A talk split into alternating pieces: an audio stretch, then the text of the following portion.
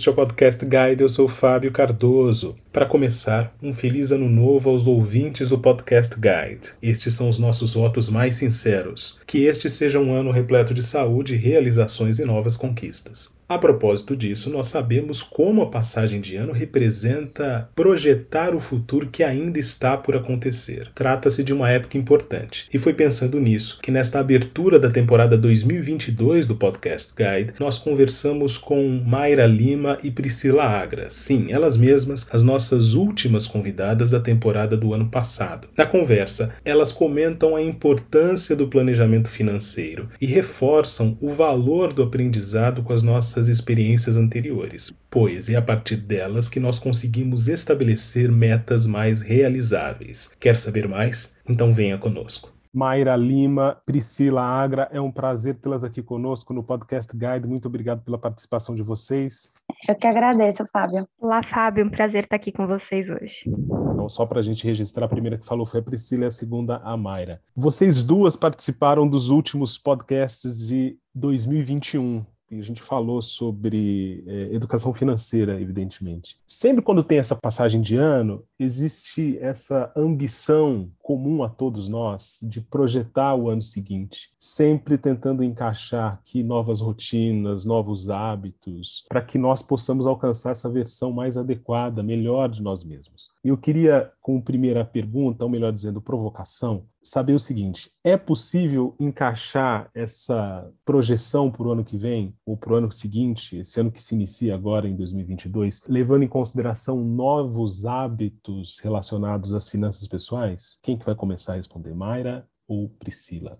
Pode começar, Mayra. Vamos lá, então. Com certeza, Fábio. É um bom ponto, né? De que é uma época de reflexão aí, planejamento para o ano seguinte. E geralmente um dos primeiros fatores ali é, um dos principais é em relação ao dinheiro, né? Sobre a saúde financeira mesmo para o próximo ano. E aí eu acho que vale aqui um primeiro ponto, que é partir do que já foi feito no ano vigente, porque geralmente dá uma amnésia, e aí quando a gente vai colocar no papel ou fazer o planejamento ali com, com as ambições, né, o que, que eu desejo para o próximo ano, parece que a gente começa do zero, né, esquecendo aí do que, que aconteceu e quais os aprendizados do ano anterior. Então aqui eu queria salientar esse, esse ponto inicial. É interessantíssimo isso que a Mayra falou, né, em relação a entender que a gente não está partindo do zero e também entender qual é o nosso é, limite, né? Que às vezes a gente tende também a criar uma ideia na nossa cabeça de que a gente vai virar super-homem, mulher maravilha e vai fazer tudo perfeito no ano seguinte. Então, colocar metas é, menores, assim, não, não querer, né? Vou economizar tantos mil reais por mês. Vê quanto você consegue, vê nos meses anteriores, no ano anterior, o que você fez, onde você gastou, né? Muito daquela conversa que a gente teve no podcast anterior, né? De entender para onde está indo o seu dinheiro e ver onde você pode cortar, né? Porque depois você vem lá, eu quero juntar mil reais por mês, e aí você paga as suas contas fixas e sobra 500. É, entender, assim, o que a gente consegue de fato fazer, até para não se frustrar. Porque a tendência, né, a gente colocar uma meta muito alta é a gente se frustrar. E aí a gente acaba desistindo. Ah, não, não consigo juntar dinheiro, não. Isso é para quem tem dinheiro ou para quem ganha mais. E aí a gente vai se auto-sabotando, né? Então, acho importante esses dois pontos, né? O que a Maíra falou e também entender qual é o nosso limite ali. Interessante, muito interessante isso que vocês falaram, pelo seguinte: é, os planos começam tão ambiciosos que eles muitas vezes têm a ver com essa idealização que as pessoas fazem em relação às finanças, por exemplo. Então, bom, eu ganho, com o meu salário, eu consigo economizar 30% do valor ao mês. E aí, no primeiro mês, se ela consegue economizar 20%, ela já fica um pouco ressabiada. E se no mês seguinte acontece algum episódio inesperado, um evento inesperado, e ela não consegue poupar nada, existe uma frustração gigantesca. E aí tem exatamente isso que a Priscila falou, essa coisa de guardar dinheiro não é para mim e eu preciso, na verdade, é ganhar mais. Então, há essa confusão de que os meus investimentos estão bloqueados pelo fato de eu ganhar pouco. Vocês conseguem identificar essa percepção em conversas com clientes? Como é que essa experiência aparece para vocês? Nossa, Fábio, eu vejo isso o tempo todo. Isso faz parte do meu dia a dia, acredito que a maioria deve ver muito isso também. Que é as pessoas, ah, não, Pri, deixa ano que vem, deixa eu receber uma bonificação, e vai deixando para depois. E eu sempre falo que o importante é você criar o hábito de poupar. Não importa se você está juntando 10 reais por mês, 100 reais por mês, mil reais por mês. Quando você começa a ter o hábito de poupar, naturalmente você já vai colocando aquilo na sua rotina, no seu planejamento financeiro, e a tendência é você ir melhorando aos poucos, né? A meta vira aumentar esse valor ao longo do tempo e não esperar que tudo fique perfeito, que tenha um momento perfeito para começar, porque esse momento perfeito ele não vai vir, a gente vai acabar não não juntando dinheiro, né, não poupando, não investindo e deixando sempre para depois. Eu concordo bastante, Priscila. É um, é um assunto recorrente aqui para nós, né? E, e, realmente, porque as pessoas às vezes não têm a, a sensibilidade mesmo do que a constância pode fazer pela vida financeira delas, né? De realmente é, tornar um hábito, e aí, óbvio, dentro dos limites, né? Mas pouco importa o valor, o hábito que é ali o ponto crucial para alguma estratégia dar certo mesmo, né? De, de recorrência, né? Poupar todos os meses. E aqui eu acho até interessante não deixar isso 100% como decisão todos os meses. Então eu, eu digo o seguinte: ah, eu quero começar a guardar dinheiro a partir aí, sei lá, de, de, de janeiro, né? Do início do ano, é, e vou fazer isso todos os meses. Não deixa só nessa vontade. O quanto mais você conseguir automatizar, a gente percebe aí que fica mais facilitado. Então, já se proponha de uma vez, eu vou fazer e vou automatizar o máximo que eu conseguir. Então, eu já vou deixar aquele valor, obviamente, respeitando essa questão de ir aos poucos, né? Não começar ali já com, ah, vou guardar 50% do que eu ganho. Calma, aos poucos, mas vá é, eu acho que é interessante pensar nessa questão de, de automatizar para facilitar a decisão.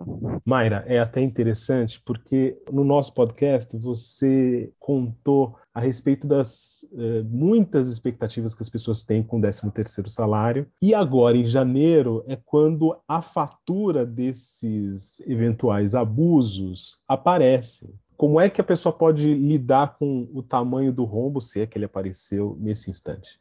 E não vai ter como fugir da organização, né, Fábio? Porque, de novo, uma hora a conta chega.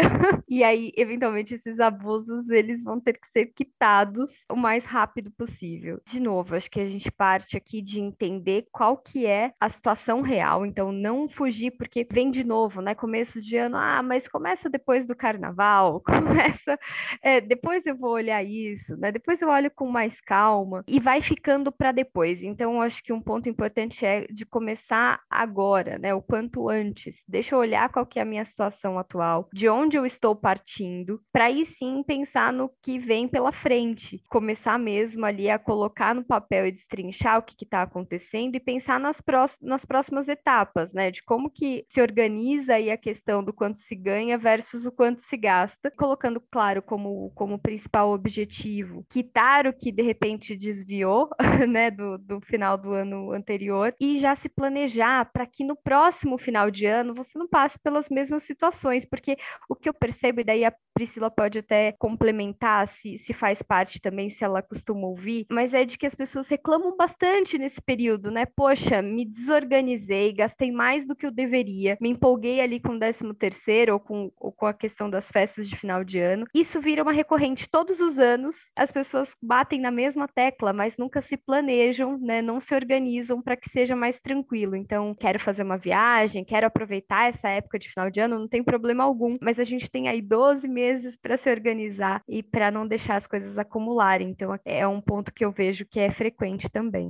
Interessante você trazer esse ponto, Mai, porque eu vejo muito isso realmente como se o Natal fosse uma surpresa para as pessoas, né? O Natal tem todos os anos, a gente sabe quem são as pessoas que a gente quer presentear e ninguém se organiza para isso. E o mesmo eu vejo também, ainda mais do que o Natal, são aniversários de familiares, de amigos, que as pessoas às vezes falam, ai, nossa, esse mês acabei gastando demais, porque tive aniversário, sei lá, do meu pai e da minha mãe. E eu falo, gente, aniversário da sua mãe, aniversário do seu pai, todo ano tem. Então, assim, já coloca no seu cronograma, né, de pagamentos, no seu planejamento financeiro, pelo menos um valor ali que você gostaria de gastar para presentear os seus familiares, porque não é uma surpresa, né? Todo ano você vai ter o aniversário deles, todo ano vai ter o Natal, o Ano Novo, né? Esses eventos, carnaval para quem gosta de curtir o carnaval. Então, se planejar com antecedência é muito importante. Sila, no nosso podcast você falou bastante da importância da disciplina e sempre quando a gente fala em disciplina, existe é, na nossa memória, seja por conta da infância, seja por conta da nossa criação, enfim, os gatilhos são diversos. A ideia de que a disciplina é só rigidez, ou seja,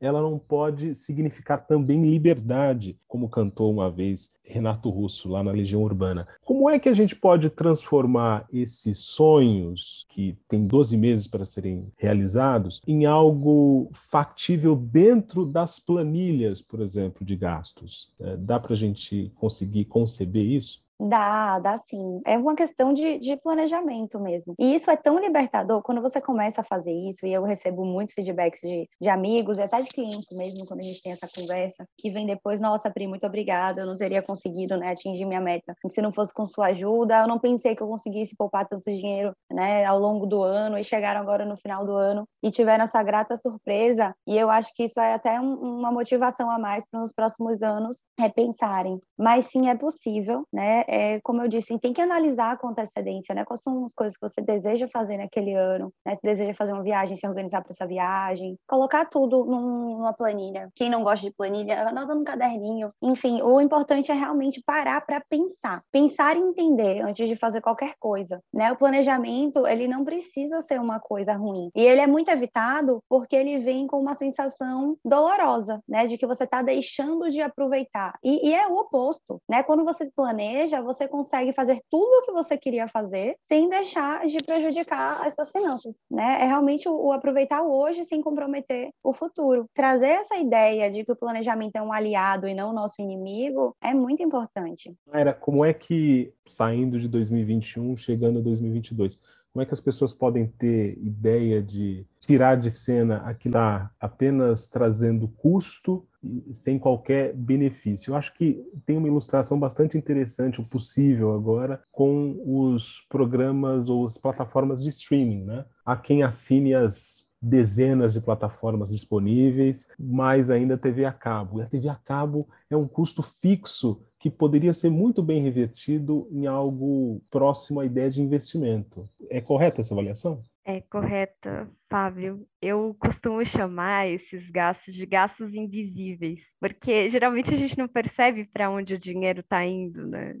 Assina aqui um, um, streaming, ou então começa a gastar com, com transporte, né, por aplicativo, ou com comida, né? Muitas vezes, aí quando vem a fatura, é que, e, e de novo, né, mensalmente se leva aquele susto de onde eu gastei tudo isso. Então eu acho bem pertinente essa pontuação, Fábio, que aqui a gente está, até comentei aqui na, na, resposta anterior sobre a automatização, aqui está um exemplo contrário, né, de onde a gente gasta e não percebe. Muitas vezes a gente nem se dá conta de que, eventualmente, o valor ali da conta do cartão, a gente está pagando alguma taxa, ou teve algum aumento aí das assinaturas que a gente tem, ou aquela academia que você paga e não vai. Então, são diversos os exemplos aqui de que muitas vezes a gente não repara. E para a gente poder realmente sair dessa situação, a gente tem que colocar luz em tudo isso.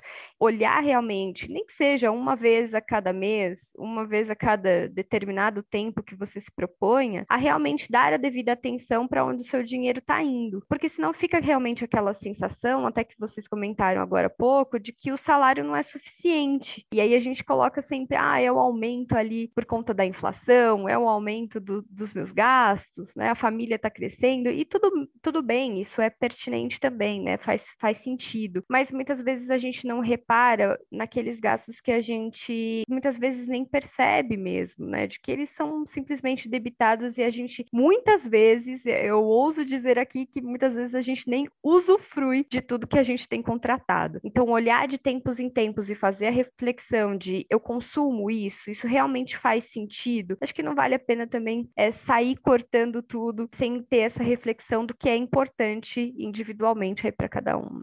Sila, essa ideia de corte de gastos, pensando nos gastos como muitas pessoas pensam nas unhas, né? Você tem que cortar sempre. É válido para a gente trabalhar com a projeção de investimento a médio e longo prazo? Ou seja, vou reverter eventualmente esse custo supérfluo que eu não faço uso uh, devidamente em algo que possa ser apresentado para mim daqui a seis, doze meses, e aí eu veja um retorno, um resultado importante em termos de finanças pessoais. Essa avaliação está dentro dessa perspectiva de disciplina que você comentou? Está sim. Para isso, primeiro, né, a pessoa tem que saber qual é o objetivo dela, né? Foi um pouco do que a gente conversou antes, que se você não sabe por que, que você está juntando dinheiro, dificilmente você vai deixar de querer tomar um cafezinho ou sair no fim de semana ou qualquer outra decisão dessa, né, que a gente toma assim mais por impulso, uma compra por impulso. Se você estiver juntando dinheiro por juntar, sem nenhum propósito, quando você tem um propósito em mente do porquê que eu estou juntando dinheiro, por que, que eu poupo dinheiro todos os meses, por que, que eu quero fazer isso? É pela minha família, pelos meus filhos, é porque eu tenho um objetivo lá na frente, né, de fazer alguma compra grande, de fazer algum curso fora, não sei, cada um tem, tem o seu objetivo e quando você tem isso claro em mente, suas decisões ficam mais fáceis. Porque quando você começa a cortar também, sair cortando tudo, você acaba cortando um pouco do seu lazer também, né? O cafezinho, ele não é só um cafezinho, é um momento que você para ali, relaxa, né? Tem muitas mulheres que, que gostam de fazer a unha, que é o momento ali delas mesmas, delas estarem se cuidando. Então, entender qual desses gastos supérfluos não são supérfluos para você também e mantê-los, porque cuidar, né, da gente fazer um pouco do que a gente gosta também ajuda a gente a manter a disciplina. Sair cortando tudo, não somos robôs, né? Nós somos seres humanos, então tem que entender quais são desses gastos que são importantes pra gente e quais não são, né? O que é supérfluo para mim não é supérfluo, não ser supérfluo para você ou para Maíra, né? Cada um tem seus gostos, enfim. Então entender um pouco isso, né? Isso eu trago até de uma experiência própria minha. No início eu era muito assim, de não querer gastar com nada e cortava o cafezinho e evitava às vezes até de fazer a unha, enfim. E e aí depois eu vi que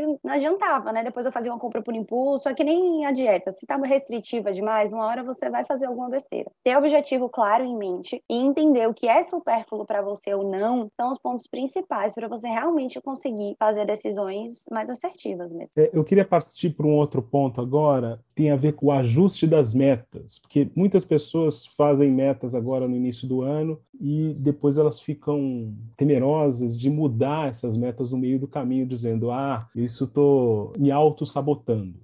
Isso tem a ver com a dinâmica financeira, porque, assim como com os gastos, pretendo se cortar de uma vez, isso pode não ser justo com quem efetivamente trabalha tanto, projetar investimentos altíssimos sem ter meios de colocá-los em prática, porque acidentes de percurso acontecem, também pode ser bastante frustrante. Então, o que eu queria saber de vocês é o seguinte: do ponto de vista financeiro, esse ajuste das metas, ele é viável ao longo do ano e ainda assim positivo?